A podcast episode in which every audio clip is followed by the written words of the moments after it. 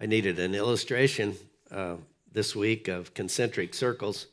So the next next slide is a uh, uh, Ryan and Ryan and I took um, took time off from a bike ride out the lake to try to come up with concentric circles.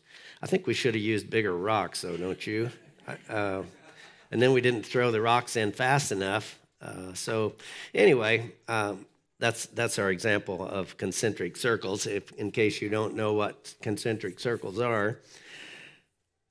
There was once a young man in a Christian college who considered himself a pretty good person, uh, probably an, considered himself an average or maybe a little below average Christian. Normally, he went pretty well by the school rules that he went to, this Christian college, and things went fairly well. However, one day he and a couple of friends decided to drive to a, neighboring city and visit a nightclub, which was definitely against the rules of that particular uh, Christian school. Those young men thought that they would never be found out. They thought that the act could be done and remain hidden forever from the dean of students. Little did they know that uh, no sooner than they got back, and one of them would tell somebody else, and he'd call the dean immediately. But uh, anyway, they thought it would probably, even if they got caught, it wouldn't be too big of a deal. It just so happened that neither one of those suppositions was the case. They did get caught, and it was a big deal. It did have a huge effect not only on them, but their families and the school, school well, as well. The effect of that one night's activity worked, worked much like those concentric circles in the, in the lake. Uh, it didn't. It wasn't just the one act, but the, uh, the the circles radiated from that it affected all kind of things. The young men were suspended from school. Their parents were distressed and ashamed of them. Their younger siblings at home wondered what on earth they were doing home. Um, the administration had to make some uh, unpleasant choices. The student body was affected with a black eye for them. The church families were not particularly edified either by uh, the actions of those young men. That's kind of the nature of sin, isn't it? we don't realize at the time, oftentimes. Sometimes we think we'll never get caught, but uh, we don't often don't realize that those circles just kind of keep on going, and sometimes they have effects for years in either our lives or the lives of those that we we come in contact with. So today we're looking at the second of two consequences of sin. We looked last week at uh, the conscience being affect, affected uh, in the next slide. Conscience being affected, that would be of Adam and Eve's. Uh, they recognized their sinfulness, but they refused to admit it. At least well, they passed the buck. Uh, they kind of, kind of admitted it, but didn't really come out and say, Yes, I did this. Uh, instead, uh, passed the guilt on to somebody else. Then in verses 14 to 16, a curse is added. The curse on the tempter is seen in verses 14 and 16, where it says, The Lord God said to the serpent, Because you have done this, cursed are you above all livestock, above all the beasts of the field. On your belly you shall go, and dust you shall eat all the days of your life. I will put enmity between you and the woman, between your offspring and her offspring. He shall bruise your head and you shall bruise his heel. The facts were in, the judge's decision is made, and he is now ready to deliver the sentence. To the serpent, he said, You'll be singled out from all the rest of God's creation, and a curse will be placed upon you. Uh, in the Bible, now he's not talking about cursing like we oftentimes think of. Rather, it's more the idea of uh, in the Bible, it's a term uh, meaning to invoke God's judgment on someone, usually for some particular offense. Then immediately was given the substance of the curse. What was the substance of the curse there in that first verse? To the to the serpent. Do what? Spend his life creeping on the ground in the dust. So I have a question for you. Does this mean that the snake once carried itself in an upright position? Maybe. I, I, that's a pretty good answer. Um, uh, someone has suggested that perhaps the snake even had legs. What do you think? It's possible. Well, we don't know that. In fact, one author says because man was uh, appointed to rule as king over the entire earth creation, animals suffered along with man in the fall and the Edenic curse. But the serpent, unlike other animals, suffered the loss of limbs and will remain under this curse during the millennium as a horrible reminder of the fall and its continued spiritual effects, even in the glorious age that is the millennium. I thought that was kind of interesting. I'd never really thought about uh, that curse continuing. Isaiah 65 25 says, The wolf and the lamb, and this is talking about the millennial kingdom, thousand year reign of Christ. The wolf and the lamb will graze together. The lion will eat straw like the ox. And what does it say about the serpent? The serpent, uh, dust will be the serpent's food. They shall not hurt or destroy in, in, in all my holy mountain. So, do we know for sure whether the serpent had legs? We don't know that. Uh, it seems like he may have been upright. Uh, but this we do know that the serpent's status was drastically changed uh, on this occasion for good. Eating dirt, obviously not for sustenance, was to be the norm for the snake.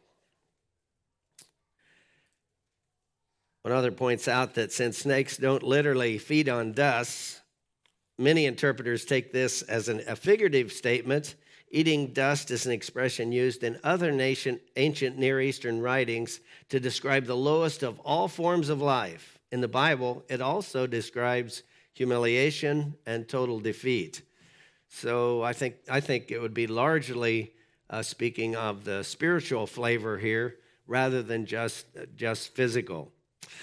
Uh, another verse that points, points to this concept, Isaiah 49 23. Now, in this passage, it's talking about the rulers of the Gentiles' treatment of Israel and that it will radically change during the millennium. It says, Kings shall be your foster fathers, and queens your nursing mothers.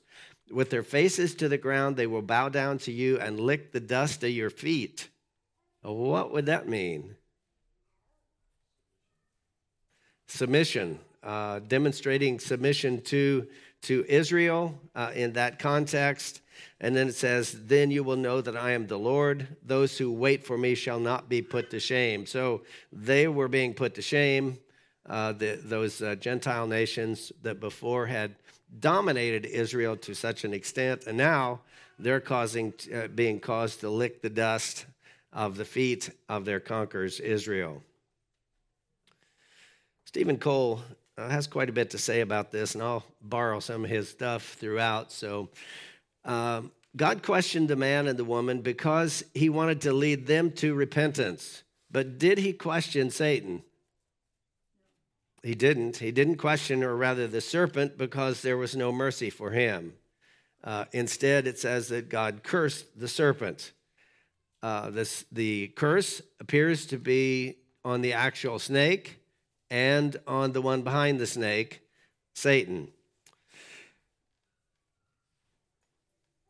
There would be antagonism between the ser- serpent and human beings. How many of you feel antagonistic towards serpents or snakes.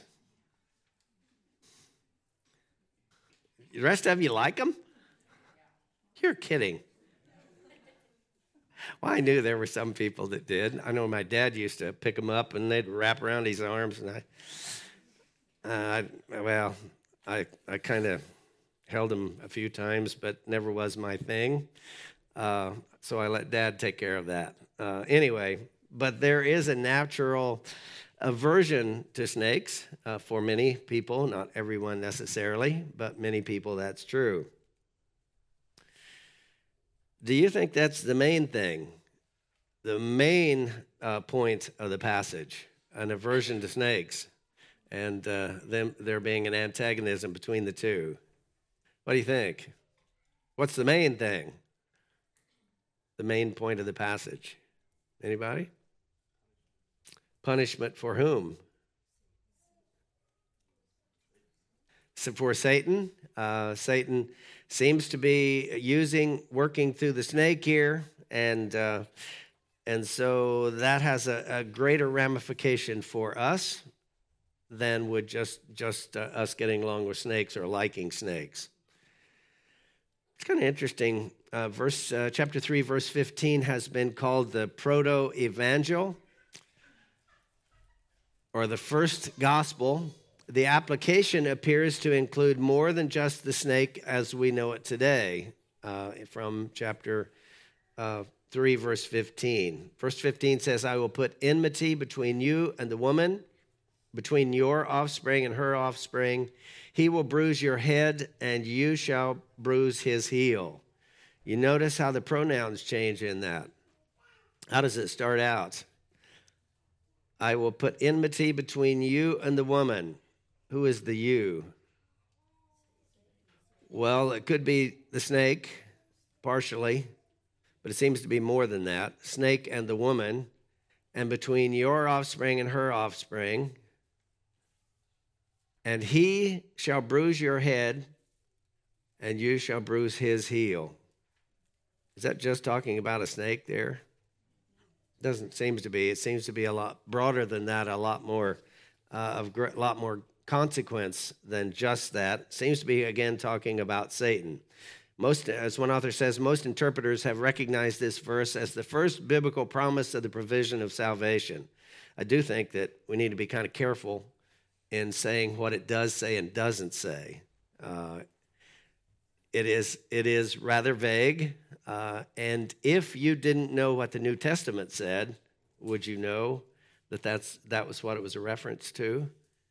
I don't think we would. I don't think Old Testament interpreters would have known that necessarily. I suppose God could have revealed that to them somehow, but uh, as far as we know, they wouldn't have known that without what you know from the New Testament, that, that the, um, the ramifications of that are far greater than just with a snake. It would seem to make the passage rather trivial if all it referred to was just men smashing snakes, which resulted, re- resulted in their deaths, and snakes biting men, which re- resulted in great damage and even sometimes death. He uses the term there, enmity. Uh, what would be some synonyms for enmity? There's, he will cause enmity between the, the offspring. Yes?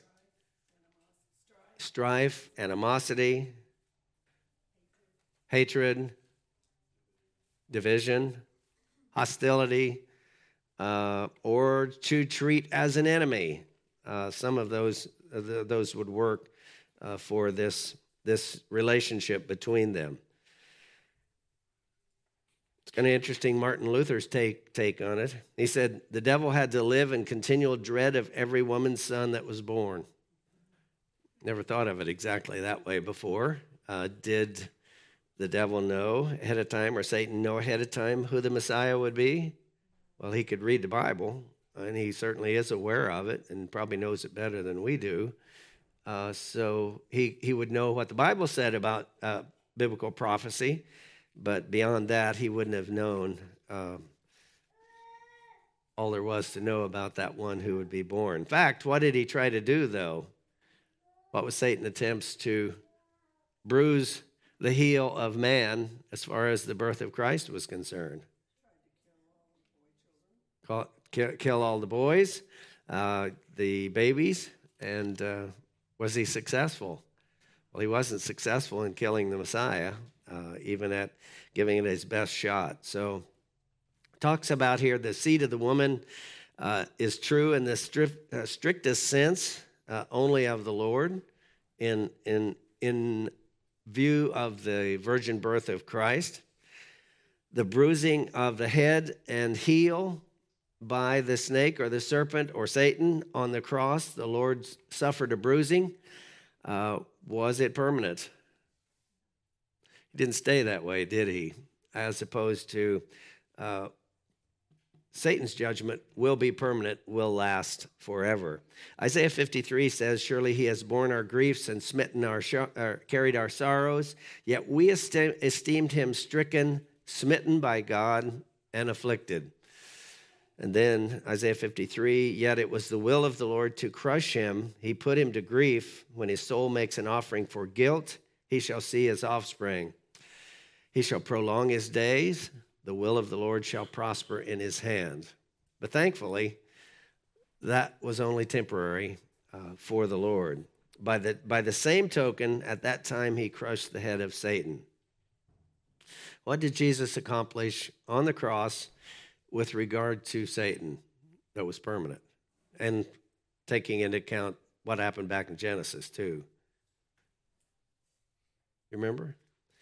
Hebrews 2:14 says, "Since therefore the children share in flesh and blood, he himself likewise took partook of the same things, that through death he might destroy the one who has the power of death, that is the devil." So Satan was destroyed at the cross. Now, wasn't uh, he didn't go out of existence at that time, but certainly his doom was sealed at that time. Christ's bruise was only temporary and capable of being remedied, but Satan's demise was sealed and permanent. So, how do you explain then that Satan appears to be alive and well on planet Earth right now? Is he? He is. We don't have to look far, do we? We don't even have to turn on the news. Uh, we know that, that that's the case. Well, the sentence is in, and the suffering from a fatal wound, which will one day destroy him, will take place. It's been stated behind the serpent, Satan is condemned to an existence of frustration and defeat this is seen most pointedly in the cross, where Satan thought he had finally defeated God's program by killing the Savior. Can't you just imagine what it, uh, the celebration that uh, Satan must have been having at the cross, thinking, aha, he's defeated. But the cross was God's greatest victory because in it, in the resurrection, of Christ, Satan's final doom was secured. Though during this age, God allows Satan some leash so that he wins some battles, he's going to lose the war. So he's, he's operating on borrowed time. And what, what is he motivated? He's going to be highly motivated uh, in our lives. Aren't you thankful that he is not omniscient? He's not omnipotent. And uh, is he more powerful, powerful than we are? He absolutely is more powerful than we are. But who is he not more powerful than? He's certainly not more, more powerful than the Lord. And uh, we are on the Lord's side, or rather, the Lord is on ours. And uh, so we are thankful for that. A person, when they choose to remain on Satan's side, in fact, what does the New Testament say about the person who's not a believer yet? What's his relationship with Satan? He is the servant or the slave of, uh, of uh, Satan. The person who picks to, who chooses to stay on that side is picking a loser, uh, even though it may not appear that way at the time. If you're on the Lord's side, you're on the winning side because it's a done deal as far as Satan's demise and what will happen to him. You know what it's like? it's choosing Satan and to stay on that side of things is about like picking a team that already lost in the NCAA tournament. You know, like all the number one seeds that got beat. Uh, obviously, you're not going to go back and if, if, you could and you can't, uh, you're not going to go back and repeat that. So it uh, really seems futile uh, for those who choose to stay on Satan's side and continue to be his servants uh, throughout their lifetime. Another author continues at the cross, Satan bruised Christ on the head. At first, the cross seemed like a great victory for Satan and a terrible defeat for God. But when Christ arose from the dead, the serpent was crushed on the head. What seems like Satan's moment of triumph was actually the eve of his greatest defeat. He thought he was gaining what he'd been after since he had rebelled against God but actually he was carrying out the sovereign purposes of God's eternal plan. And so, here, in this context, when Adam and Eve could rightly have expected to be condemned to hell for their sin, God promises the defeat of Satan, the victory of the Redeemer who would come from Eve's descendants. I'd call that amazing grace, wouldn't you? That, uh, that the Lord did that. and uh, did that for us. Now let's move on to the curse on the tempted, the curse on mankind. In verse 16, specifically the woman, to the woman he said, I will surely multiply your pain and childbearing. In pain you shall bring forth children. Your desire shall be for your husband, and he shall rule over you. These verses clearly demonstrate that sin does not simply affect the one who tries to get others to participate in it. It has a very definite effect on those who succumb to it as well, as, as Adam and Eve did. The first thing you notice from there, he says, uh, You will surely, uh, your pain will surely be multiplied. Basically, what he does is he doubles the word that he uses there. In other words, you will really experience pain.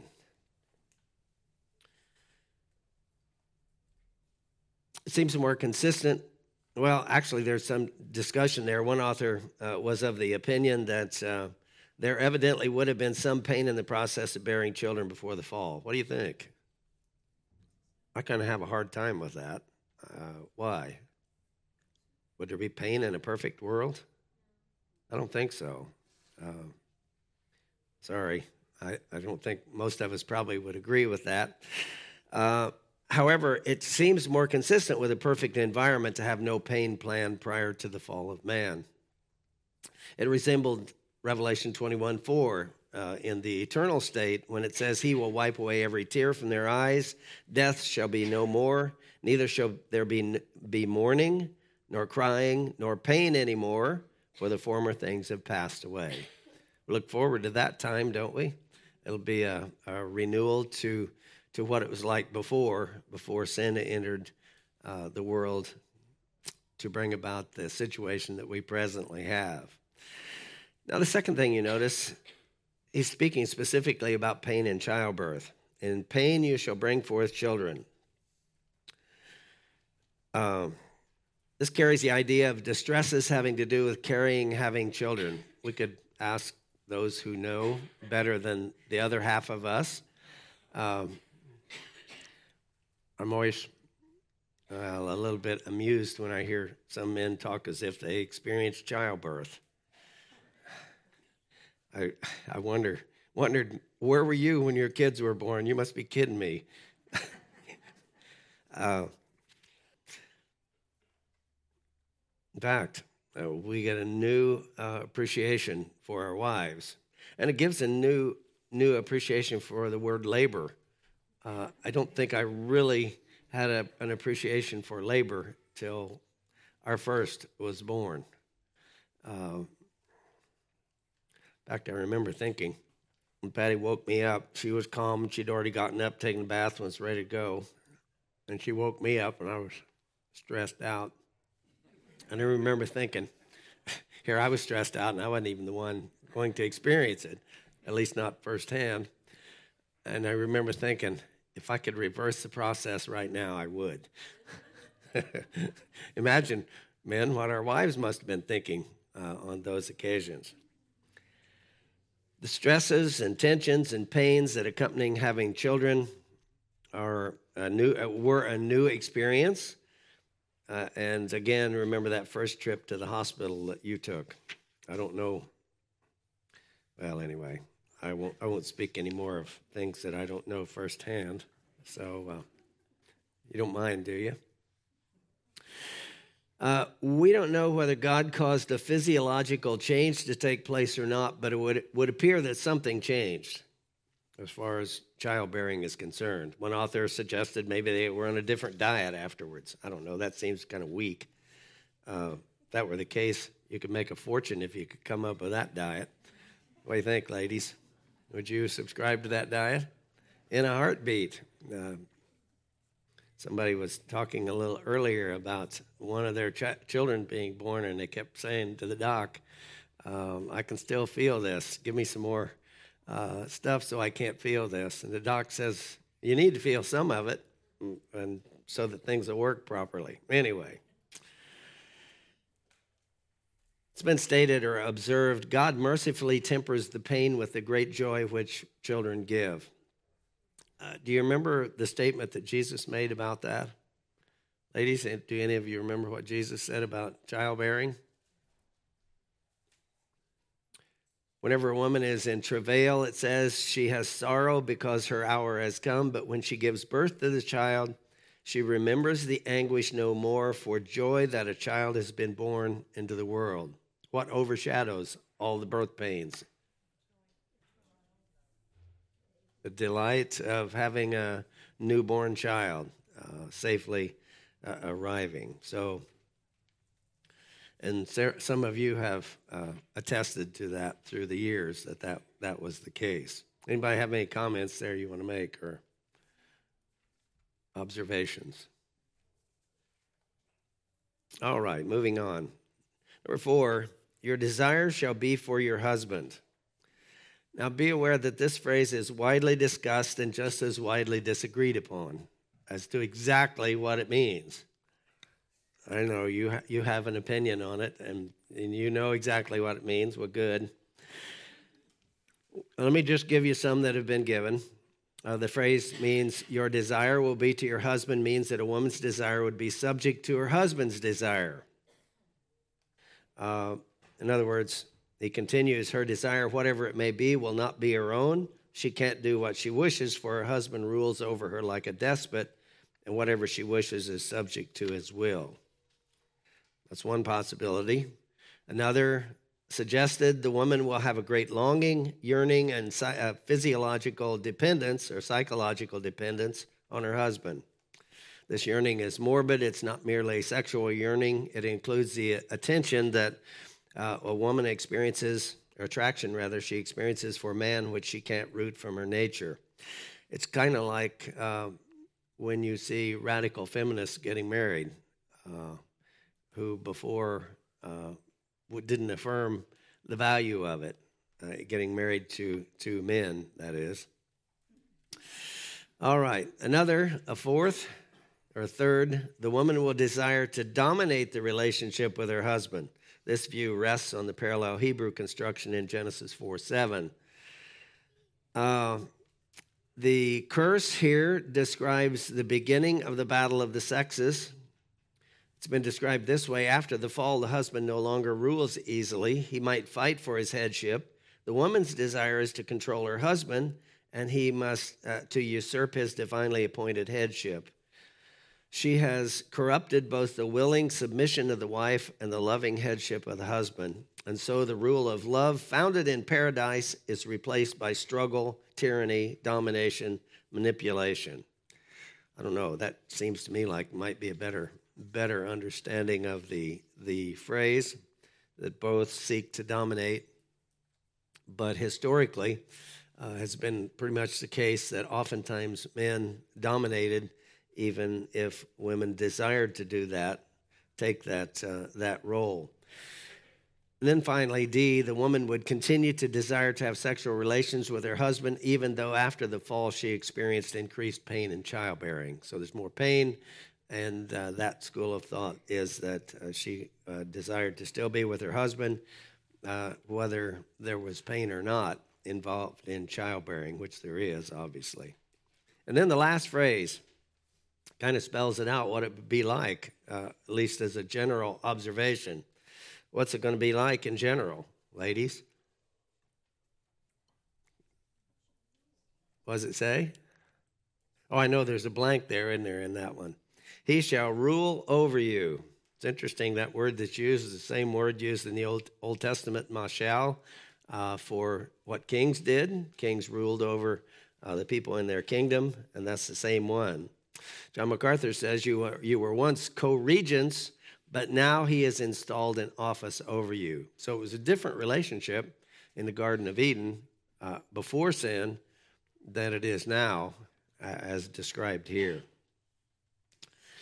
The woman's relationship to her husband was prescribed. Adam should have led, and uh, Eve should have followed.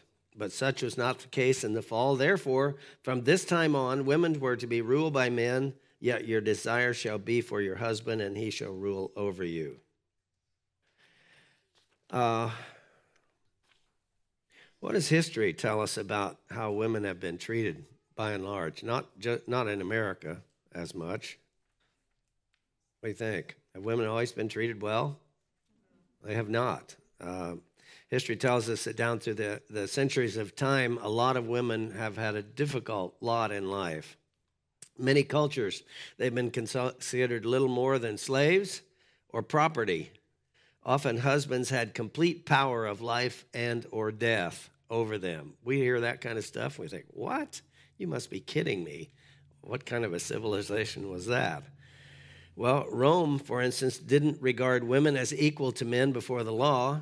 They received only a basic education. They didn't want their ladies to be uh, educated, apparent, apparently.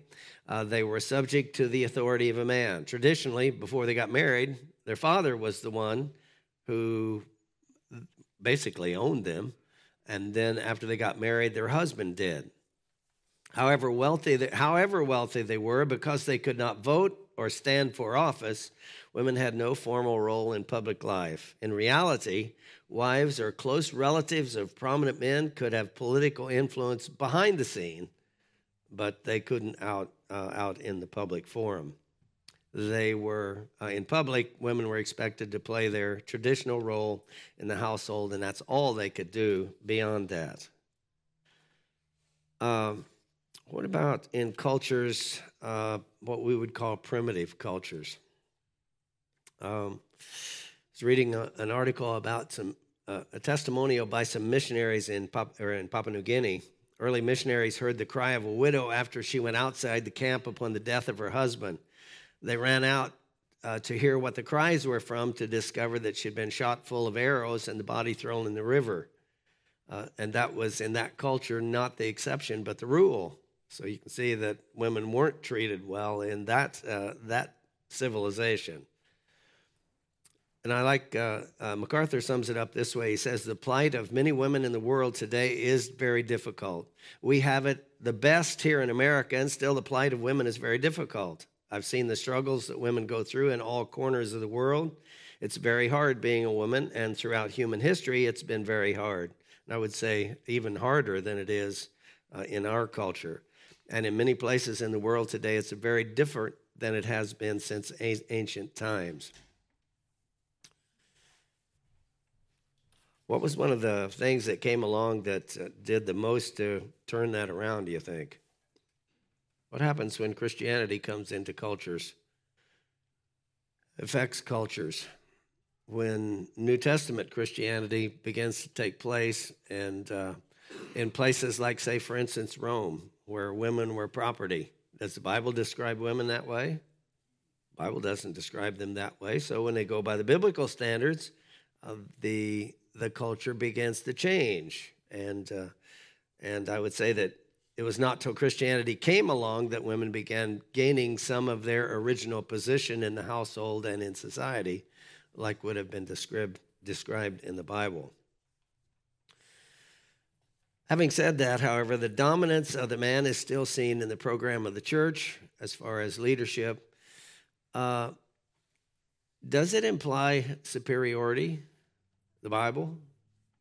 It does not. Does it imply uh, more intellectual prowess for men? That men have that men are smarter than women? I'd say not hardly. Look around.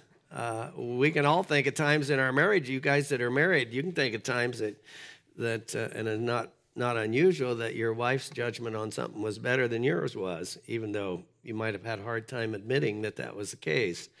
Uh, so, no, it's not. Doesn't have anything to do with superiority or smartness.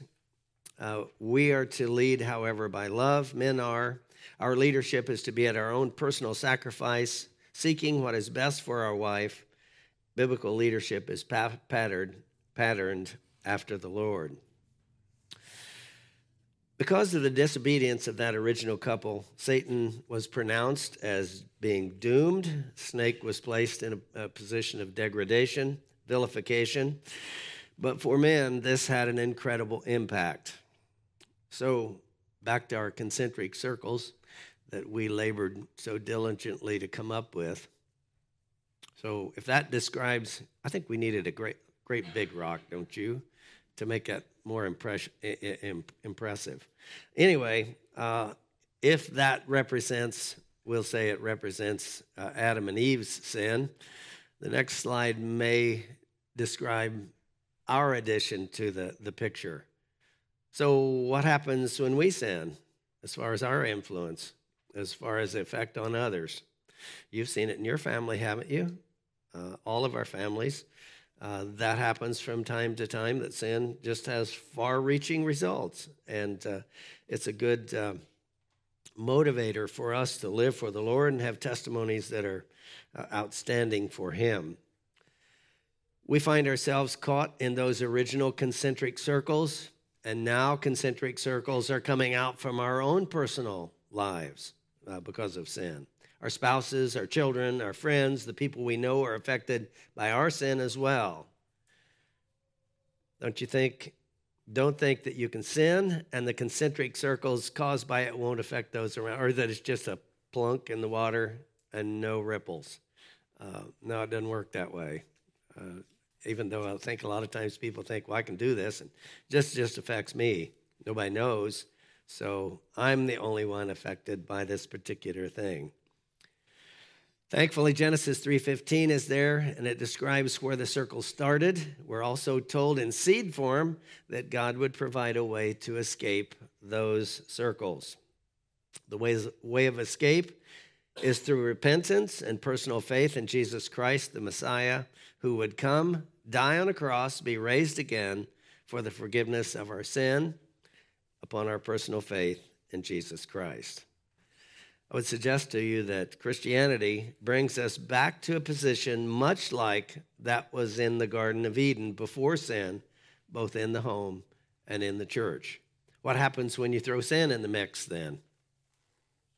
More circles. It messes up the mix again. Uh, so we want to keep being obedient to the Lord, keep living for Him, and uh, certainly makes a huge difference in our life and in the lives of those around us. How about other comments that you've probably had, probably thoughts that you had as we were looking at this passage? There are quite a few different ways to take the uh, the one verse there that we we talked about. Any thoughts on that? Yes, Philip. Uh, you kept mentioning concentric circles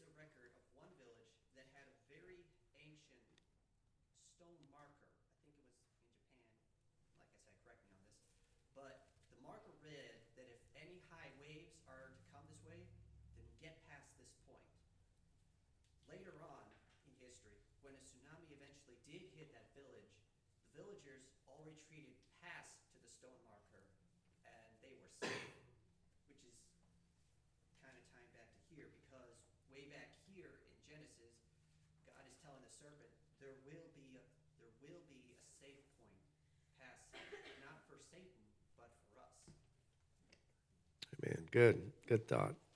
Anybody else?